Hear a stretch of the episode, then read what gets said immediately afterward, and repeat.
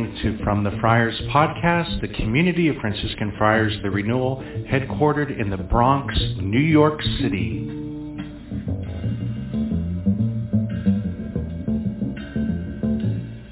Brothers, may the Lord give you his peace. Amen. A couple of things are coming together today. Um, obviously, today's our house Thanksgiving, so here at our friary today is Thanksgiving.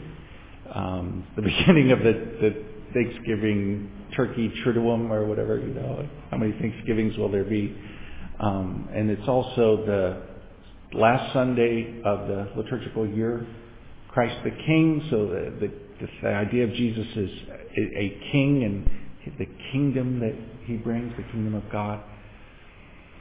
And, uh, but then also, uh, I want to pull those two um, those two things together: Thanksgiving, Jesus' kingship, and then also apply that to our formation program here.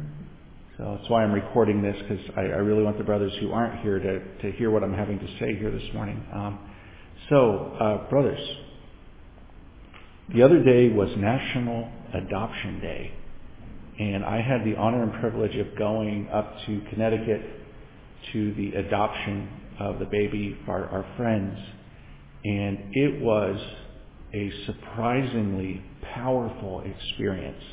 You know, we were told, you know, you just basically go into the courtroom and there's like some kind of statement that's read and the whole thing will be done. ten to fifteen minutes we'll, we'll be out of there. And uh, so that was in my mind as we, we headed up to, to Connecticut. And uh, that preparation was so far from the truth. So we get there, and it was amazing how many people showed up. So obviously you have Adam and Ella, and then the baby, and um, and then there was like, I don't know, something like six C F R priests, and then their pastor up there where they live, and then uh, one of the the provincial from Doylestown, and Father Enrique, and, and then all of a sudden some family members were there, and then some friends, and then a whole host of like social workers and people from the state of Connecticut. There was this whole thing, and there were reporters there and like several camera photographers, and so it ended up being this whole thing. So we packed into this courtroom, and the judge was a lady judge, and she was so spunky and joyful, and she, she kind of introduced the uh, the day as like, this is one of the, the most joyful days in this court, what we're doing here today. And uh, there were, we were all packed in there, and there was kind of some legal things that were being said about this. There's a, a time when the biological parents can, can bring the baby back. That time had expired, so then the state of Connecticut declares that the baby, the, the parents have relinquished their parental rights. The baby's free to be adopted. And then um, Adam and Ella had been evaluated and worked with by several people, social workers, and and. Uh, So that's being talked about a little bit. And then the judge asked everyone in the room to say something. So we went around the whole room, and every single person got to say who they were, what their relationship was to Adam and Ella and the baby, and then some comment about what's happening. And it was like so many tears were being shed. It was just incredible, beautiful experience of giving praise to God, acknowledging Adam and Ella had been praying and begging God for the gift of a baby for twenty years. And uh, and then all the social workers and all the people from the agency. There was even a guy representing the Attorney General of the state who was there to say, you know, and, and uh, this whole thing is going on, and it's so beautiful, and so many, you know, obviously a lot of priests and religious there, so we're, we're praising Jesus and giving thanks, and uh, this whole thing. And then Adam and Ella had a chance to say something. It was so beautiful and profound to hear them express their gratitude. And, and Ella, you know, I, I almost wish I had written down things that people were saying. So many beautiful things were being said, basically giving thanks to God. And then um, the one thing that was amazing is uh, Ella had said that twenty years ago, I was diagnosed with unexplainable infertility. She says, today it's now known as explainable infertility because we were waiting for this baby. Just profound insight of that comes from faith and all that suffering. And you know how it is for people who are called to marriage and hoping for a family, and you know, so oh just what a day what a day. And then um, So I'm having this moment, and I'm standing in the corner crying. The, the bailiff came over and gave me Kleenexes. It was so embarrassing. And um, but so I'm looking there and just being overwhelmed and realizing that what's happening here is a taste of the presence of God's kingdom, what it means that, that, that when Jesus is at the center of people's lives and what that does for us who are members of his body, the church, in this moment. And I thought, oh my goodness, the amount of people, the amount of time, the amount of effort that went into making sure that this baby could get a family is like completely and totally over the top. Like one child, one baby, there was like forty-five people involved with all these like evaluations and meetings and it's like, and then um, you might want to walk away from that saying, you know, that's really overboard.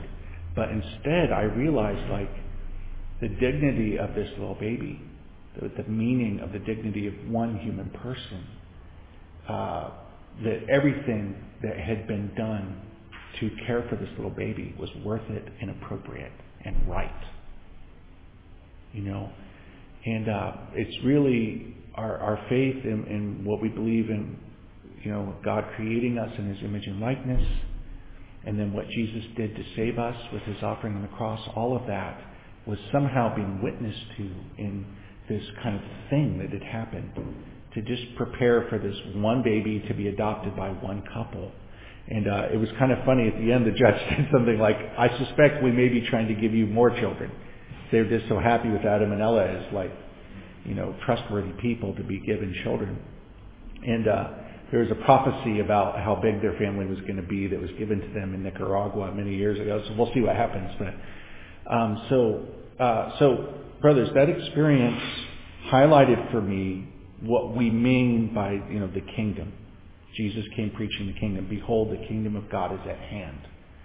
Um, that moment is just one example of what that, what it means. You know, what the kingdom looks like, what it feels like, what the experience of the kingdom is. Um, and it had to do with the, the value and dignity of the person. Um, and so let me switch gears now into the, the idea of giving thanks. Praying about this whole thing, I thought, of all the things at Thanksgiving, we all take a moment to stop and give thanks to God for things. And maybe you come up with a list.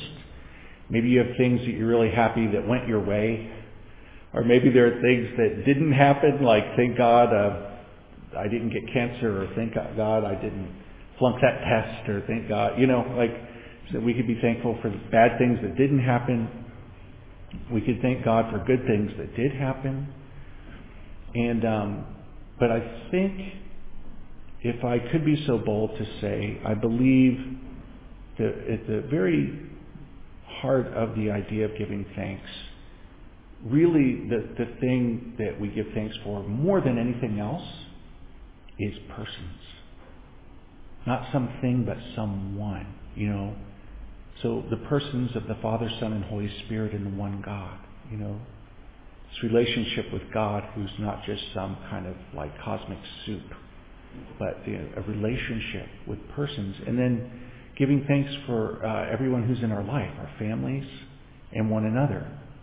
You know, um, this is a time when we can look around the room and give thanks for each one of us. Now, Father Leo and I sit in the back of the chapel, and so we, we get to like, we're back, usually we're in the back laughing, but you, uh, I sit in the back there, brothers, and I just look out on this chapel, and as the formator and as the local servant, you know, I feel a certain sense of responsibility for each one of you, including those of you who are already formed.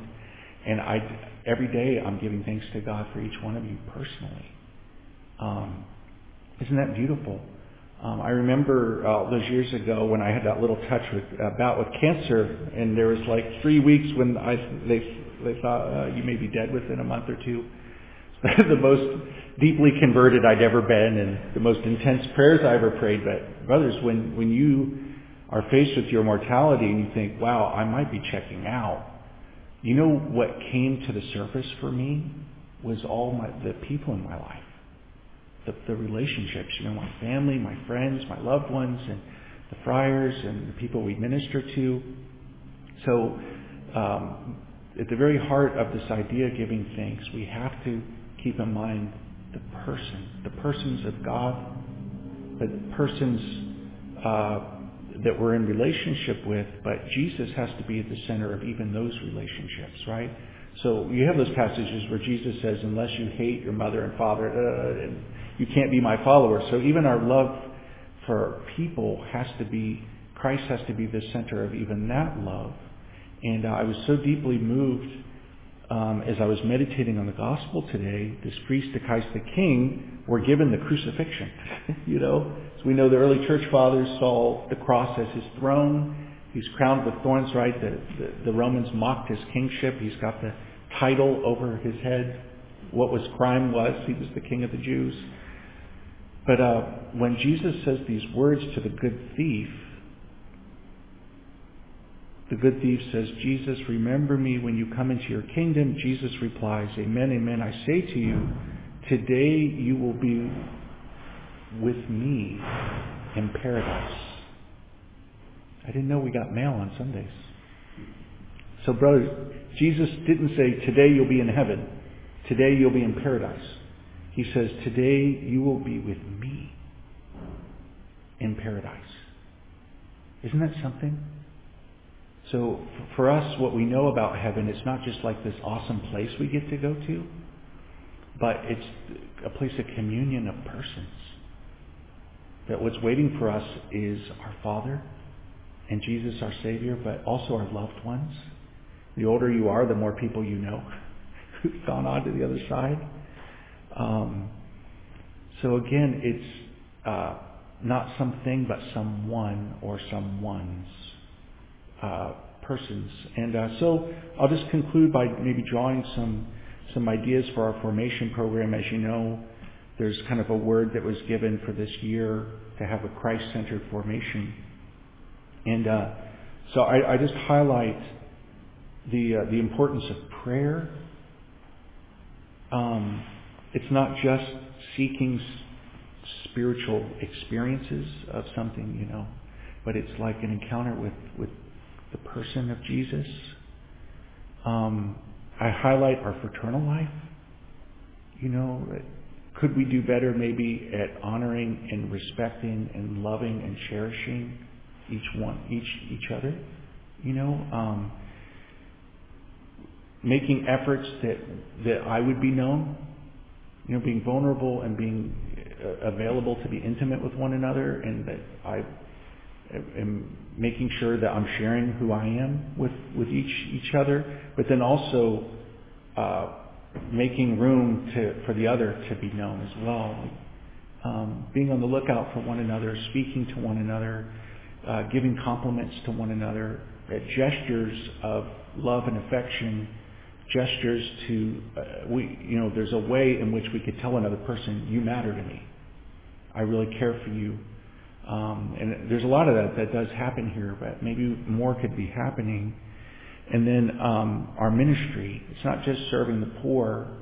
It's not just the food that's to a hungry man or a blanket to a cold man or uh, a bed to a homeless man, or you know, but it's it's that person. It's that person, you know, that we give them the bread at the door and we pray for the bread of life for them here, you know, like this integration. And our evangelization, it's not just like a message or like join Jesus' team or, you know, it's, again, highlighting the, the reality of the person, you know, in our ministry, in our prayer, in our fraternity. And uh, it, when uh, each one of us are getting ready to check out, these will be the things. These will be the things that we'll give thanks for, you know, the relationships, the persons that God blessed us with and that God used us to bless them, you know, in, in our relationships and in our ministry. So um, let's give thanks this day, this Thanksgiving, this season of Thanksgiving, the, the dignity and value uh, of the person that God has adopted each one of us into his family, how beautiful, and that we would have a greater love and reverence for the persons of God in, in the Trinity, but it, it, Per, uh, are relishing and cherishing one another more, and that all of that relishing and cherishing may overflow to those we minister to. Um, you know, Jesus enables something that's so beautiful. He enables us to love people that we wouldn't have loved if we just, like God, you just choose to love people that you happen to like. There's something so much deeper and more beautiful that happens when Jesus is at the center, when Jesus is there and he's present in all those relationships. And that's my prayer for, for us as a, as a friary, as a formation program, for our community, for our church, that Jesus would be at the center of everything and we would um, give thanks in Christ. Amen. Mm-hmm.